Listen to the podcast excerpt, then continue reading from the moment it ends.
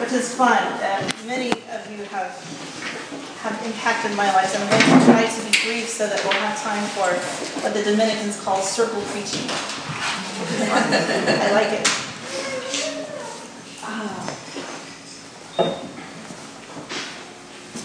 So, as you all know, this is the first retreat in a series on the ministry of reconciliation. It's a ministry which we feel this community has been called to. But instead of jumping into definitions about reconciliations or how-tos, we're going to dive into some deeper waters to start with. We're going to turn our thoughts to the Holy Trinity. So we're going to begin like a good Catholic. In the name of the Father, and the Son, and the Holy Spirit. Well, Peter once described us individual believers as living stones. And Paul uses a more complex metaphor. He says we are members of a body with one head, but each person in the body has a specific role or job, specialized like the cells in the body. And when we talk about these metaphors, we have to remember they're only metaphors. They never fit perfectly. But it's kind of exciting and exhilarating to me to think that um, we all have a role to play in some bigger purpose, some bigger mission. That we're all specialized a little bit. That that is exciting to me on a couple of counts. One is that I know I need. I think I think it's a deep-seated human need to feel that we have a purpose. We're important. That there is a, a reason for our being. Um, it's also a tremendous relief to know that I don't have to do everything. That not all gifts um, are mine. That I don't have to carry the weight of being an evangelist and a pastor. I don't have to do all of that. That's great. Um, and so it's interesting that this is a metaphor. It is interesting to think about this metaphor a little bit and consider how is it that God cuts these stones? How does he polish them? How does he arrange them? How does he educate us? How does he differentiate these cells? And I'd like to, to propose that to you as a question for the day. How has God cut you? How has He shaped you and placed you? Do you know what your calling is? Do you have a feeling for where He's put you in the body? My feeling is that there's never a definitive answer to that question, that it's always something in process and growth. Um, we're an organic living being. But I think it's an important question to ask. And it's a really beautiful way to look at the faithfulness of God in our lives. When I look back on my life, I'm amazed at how God has used the ordinary, coincidental things like the place of birth and um, the time I was born and the friends that I have to shape and fit me into the body. I think I began to first feel this call to reconciliation when I was 10 years old. I was in the fourth grade in Lubbock, Texas, and like many cities in the South, Lubbock was slow to take to heart the Supreme Court's ruling in Brown versus Board of Education. And so 20 years after the fact, the schools were still very segregated, and the federal government intervened with the program of busing. So I was taken from my neighborhood school, which I could walk to, put on a bus across town about 20 minutes, and went to a minority school where I had the best year of my elementary education. I had a teacher there who was once named Texas State Teacher of the Year. She was good. she was really good. And um, I discovered there that I had an ability to make friends with a lot of different kinds of people. It was nothing I didn't know about myself in a class with a bunch of people that were like me. You know that. Um, and the end of the teacher, at the end of the year, my teacher wrote me a little card, which I saved for many, many years, because it was very important to me. She said, she wrote, she said, Amy, I see you as an ambassador. You have a gift of diplomacy. Mm-hmm. And, um, and it was thrilling to me to think that I had a gift. because I was a really shy, really awkward kid. I was super tall and super heavy for my age, and I just felt like I did not fit in. Um, and that year, that was year was good on a number of counts. Other kids started growing, which was nice. um, and it was also just nice to be affirmed. And it, and it was more than nice. It was it was life giving. It was empowering. And so I just encourage you, if you see gifts in people, to speak them out, to encourage them. I think it's one of, it's a crucial way that God shapes us and forms us through other members of the body. It's, it's very important. Okay, so um, sometimes it can become a little too important. It became my goal and ambition to become a diplomat. That's what I was going to do. So I worked hard in high school. I applied to Georgetown School of International Studies and was accepted into their foreign program, foreign service program, only to discover that $20,000 a year is a lot of money. I didn't have it. And I did some quick calculations and discovered I could not make that working the summers at McDonald's. so um, I went to UT, which was a disappointment, but it was also an incredible blessing because that's when I started dating Thomas Cogdell. Um, and many of you know that Thomas presented a pretty high hurdle for a girlfriend at that time. Because I knew that if I was going to hang out with Thomas Cogdell, that meant that I was going to get arrested. because Thomas was um, very active and um, abortion protest, and that's what he did on the weekends. He got arrested. And so I knew, I knew that, um, yeah, I, I, knew that one of our first dates was going to be getting arrested, and that's how it happened. I'll have to say that um, once again, it was not my plan. It's not the way I worked out, but going to jail was one of the biggest blessings in my life. I spent 30 days in Del Valle Jail, not too far from here, and. Um, and God broke my heart. Because when I walked into that cell, 32 women in the cell, every single one that was not, did not come in with me was black or Hispanic. And my heart just broke. That was not just. I knew that was not just. That was not right. And, um, and I realized there was a whole world I had never seen in my own city that I did not know. So when I got out of jail, I began going into East Austin to pick up the little girl of one of my cellmates. There were kids in there 16 years old. And this was a 16 year old who had a little girl. So I um, started bringing her to jail to visit her mom, and um, that's how I got familiar with East Austin. I started volunteering more in East Austin, and a few years later, Thomas and I got married, and we were part of a March for Jesus. And one year, March for Jesus went through East Austin and ended on Festival Beach and Thomas turned to me and said, This is where we're going to live.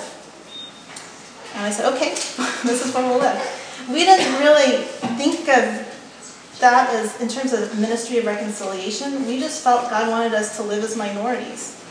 And so that's what we did. And once again, it was a huge blessing. We loved that house. We still miss that house. it was a wonderful time. Mm-hmm. It was in that house in 1998 that I think we really began to feel a spiritual call to a ministry of reconciliation. And many of you know the long story of, of how that happened, and I'm going to skip to the end today. Um, but late in 1998, I felt moved to call a, a, good Catholic friend of mine. Maybe it was early, it was January, I think January 99. Um, it was a very difficult phone call with her where she expressed her pain about the fact that she couldn't share the Eucharist with me. And I had never really considered that a problem before. But um, something about that phone call really upset me in a way that I thought was weird. I couldn't understand. I couldn't sleep. I could not sleep that night. So I put the kids to bed, and I was I wrote a long letter. I read scripture, and about two in the morning, I just felt this physical pain which hit my heart. And it really it knocked me to the floor. And all I could say was, Thank you, Jesus. Thank you, Jesus. Because for the first time, I really got the fact that division in the church hurts him. It's like divorce. It's like a war in a family, and, and it hurts the heart of Jesus, and I got it for the first time. Um, and that moment was so intense and so intimate that I had no thoughts of responding in any way besides prayer feel free to come on in. There's some seats up here. Um, but after a while, the Spirit began stirring me and Thomas to understand these issues. We began to study, we began to um, read a lot. And about the same time, Thomas began the Austin House of Prayer, and praying scripture became very important to us. So naturally, John 17 was dear to our hearts. John 17 is, I believe, the last chapter of the Last Supper dialogue. Is that right? I think you're all familiar. If you look, when I was little, I had a red letter edition, and I loved that Last Supper discourse because it was like four, five pages of red words all in a row. It was awesome. so this is, this is the long dialogue of Jesus talking and talking. And at the very end, he prays for the disciples. This is right before he goes to the garden. And he prays these words I do not ask for these only, but also for those who will believe me through their word, that they may all be one, just as you, Father, in me, and I in you, that they may be in us, so that the world may believe you have sent me. The glory you have given me, I have given to them, that they may be one, even as we are one. So Thomas and I prayed these verses for many, many years. I think we focused on the words, they might be one. And so we imagined various scenarios and how they might be one. They have mostly involved sitting at tables and hashing through doctrine so, so we can be one. Um, and it really, really wasn't until last year, as we were preparing to go to Trento, that um, I looked at this verse a little more carefully and realized what kind of unity Jesus is praying for. Do you remember? What, what kind of unity? What's the standard of unity? What? The Trinity. That we may be one as The Father and Jesus. as the, that's the standard. That the Father that we may be one like the Father and the Son are one. So I think it, it began to hit me. like, well, it's the Holy Spirit. We're not going to leave him out. um, but it began to hit me like a ton of bricks that, that maybe I had this unity thing wrong. It could be that we could have one visible united church, and that would be awesome, but it wouldn't be the kind of unity Jesus was praying for. It could be that we could solve the problem of communion and have open communion, and we could still fall short of unity. And on the other hand, it might be possible that we could have these problems and begin to step into that love of the Father and the Son.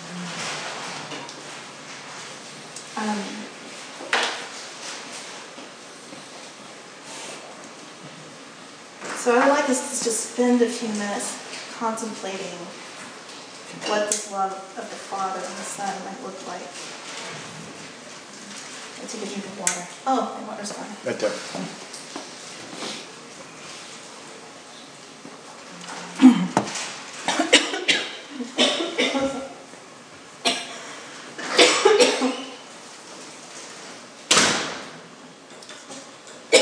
meditate while I get my voice. Ouch.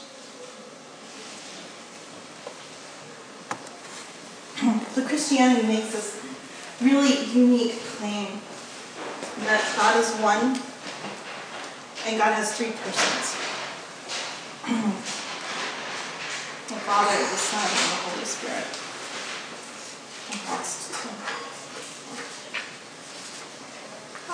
Here we go. These persons of the Trinity are consubstantial. They're one in being, but there is a unique relationship among the persons, a communion within the Trinity, or something that some theologians have called an identity of relationship. If it were not the case that somehow there were separate, not separate persons in the Trinity, it would be hard to understand God as love. Because if God does not experience the giving and receiving of love from a person of the same nature, capable and worthy of responding, returning that love, what does it mean for God to be love? It might be that God would have kind of a benign pity on human beings and not want them to die. That's possible. But as audacious as it sounds, I don't think that would satisfy our souls as crazy as it sounds, we want God to love us. Isn't that true? Mm-hmm. we want God to really love us. Um, and I believe that that desire for intimacy with other human beings, the desire to know, be known, to know, stems straight from the image of God in us. Any being made in the image of a triune God will feel incomplete without a deep intimacy and trust in another person. I believe this is the reason it takes both male and female to represent God's character. I believe that the reason we so long for communion is because Jesus, wait, sorry, it's so hard to talk about the Trinity. It's so difficult. that the God lives in community. So, what does the love of the Trinity look like? Each person of the Trinity relates in harmony, submission, and honor to one another. The Son is submitted to the will of the Father. Jesus became obedient even unto death. The Father entrusted all authority to the Son, the authority to heal, to raise people from the dead, and to judge. The Son departed. Why did, why did Jesus go away? He said, It's better that I go away because the Holy Spirit can come and be with you. The Holy Spirit never draws attention to himself, but always to the Son. This beautiful honoring, circle of honoring that goes on in the Trinity. Mm. So, is it a bad thing that we want to be honored? That we long to be honored and respected and recognized? I don't think it's a bad thing. I think it's the way we're made because that's the way God is made. God receives love and honor. It's not bad for us to honor God. It doesn't make God proud or puffy that we worship Him, does it? It's, it's not wrong. I think that we have this deep, deep longing for honor and respect. But one of the tragedies of man's fall is that we became alienated from each other. And so our God-given need for love, for honor, respect, um, could no longer be met in other people. And so we began grasping for honor instead of submitting to one another and giving it. And this is pretty, pretty dangerous.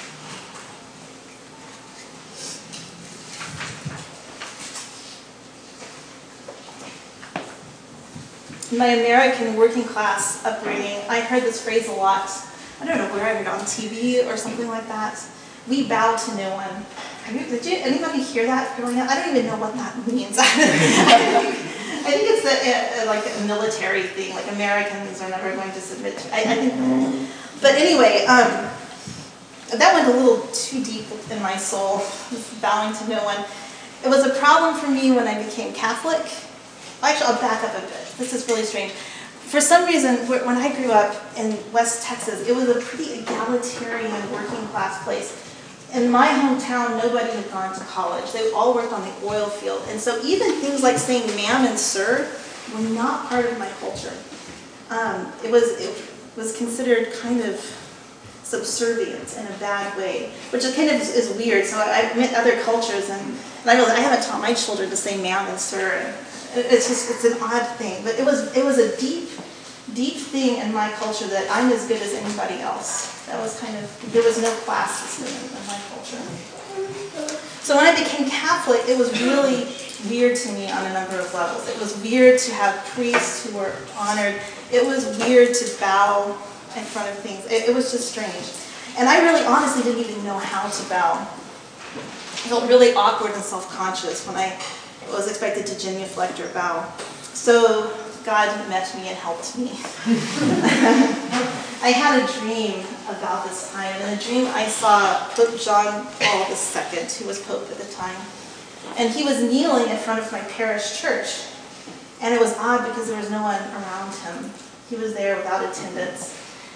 And I was really shy. I didn't, I felt too shy to talk to him, but at the same time I thought, he's old. And he's kneeling there and he's going to need some help getting up. So, so I went over and asked, can I help you? And he smiled at me and he took my arm and jumped up, like full of energy and, and strength. But when he had my arm, then he took my arm like, like, a, um, like a father would take his daughter's arm to escort her down the aisle. And he held my arm tightly and we walked, we walked down the aisle of our church Cristo Rey. And in that church and in most Catholic churches, the Stations of the Cross are along the sides of the wall. 14 of them, two on each side, one on each side. So there's seven stations on the way up. And every time we got to one of those stations, the Pope, who even in my dream, even in my dream, I understood this is God the Father. That's why I got it, even while I was asleep.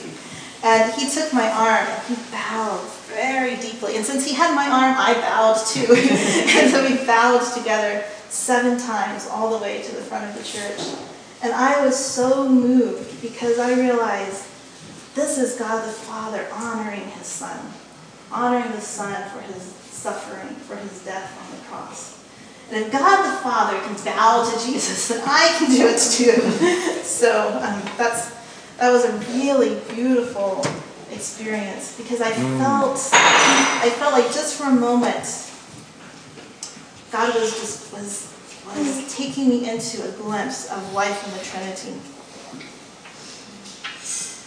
Athanasius, um, Athanasius once wrote that Jesus took on flesh precisely to draw men into the love of the Trinity. Because in the person of Jesus, when Jesus became man, Jesus really took on flesh, took on flesh permanently. And in that place, humanity has a seat at the table of the Trinity. And even more than that, Jesus breathed upon us. We received the Holy Spirit. Our bodies are temples of the Holy Spirit He lives in us we have the capability of living in the love of the Trinity. And when we come to understand that it's true, that it's really true, that we are in Christ, and if we are in Christ, then we are in the Father, and we have the breath of the Holy Spirit in our beings, if we can really get that, we will be truly, fully satisfied. Because what could be more noble or more worthy or more beautiful than to be loved by the Creator of the universe? This love is satisfying enough for the persons of the Trinity to be happy for eternity. Yeah. All of eternity. They are completely satisfied for all eternity in this giving, loving. And, and we've been invited into it. The more we live in this reality, the more we'll understand the Father's words, the older son in the parable of the prodigal son.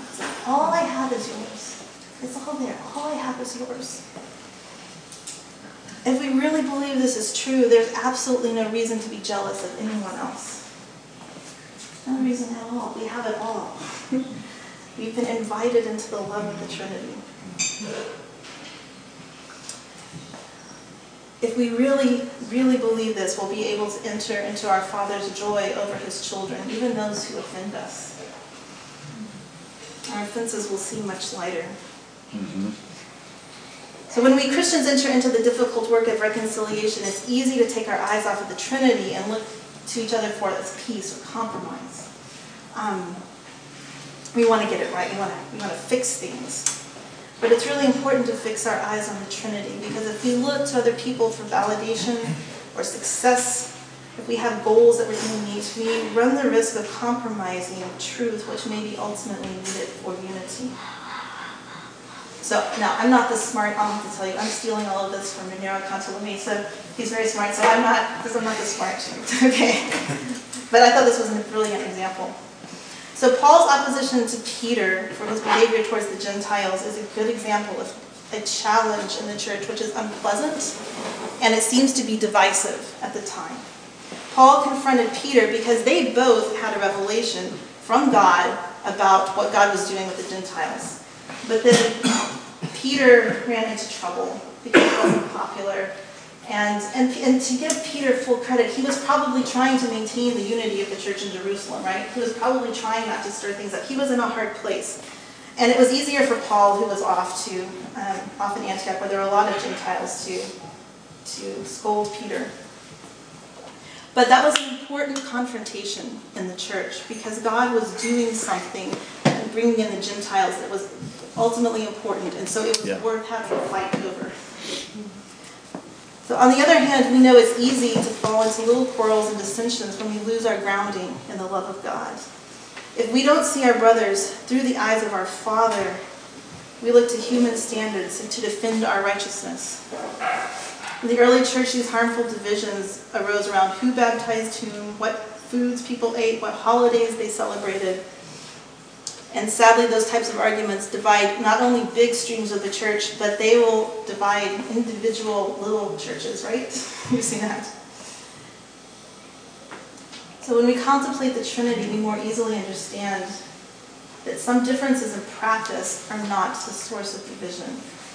If there's diversity among the persons of the Trinity, if the persons of the Trinity have a unique personality, a unique role, it shouldn't be surprising to us that there's some diversity among Christian believers, among their gifts, among their practices.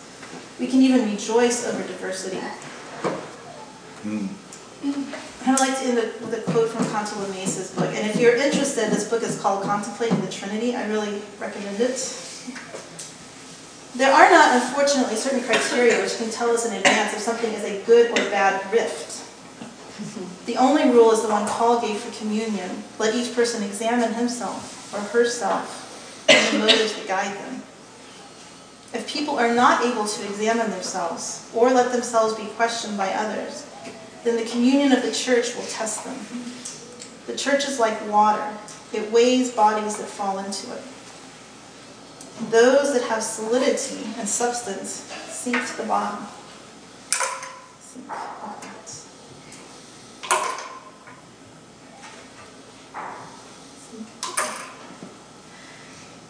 And those that are empty and lack substance are pushed back to the surface. My prayer for us today is that we would sink into the water's depth, which is the mystery of God's love, the love of the Trinity. I believe the church has been transformed by people who sink into this depth, even if that transformation takes a long time. I believe in time the waters of the church, of the church receive this prayer that we will be one, even as the Father and the Son are one. I believe it will happen. In the Father and the Son and the Amen. Amen.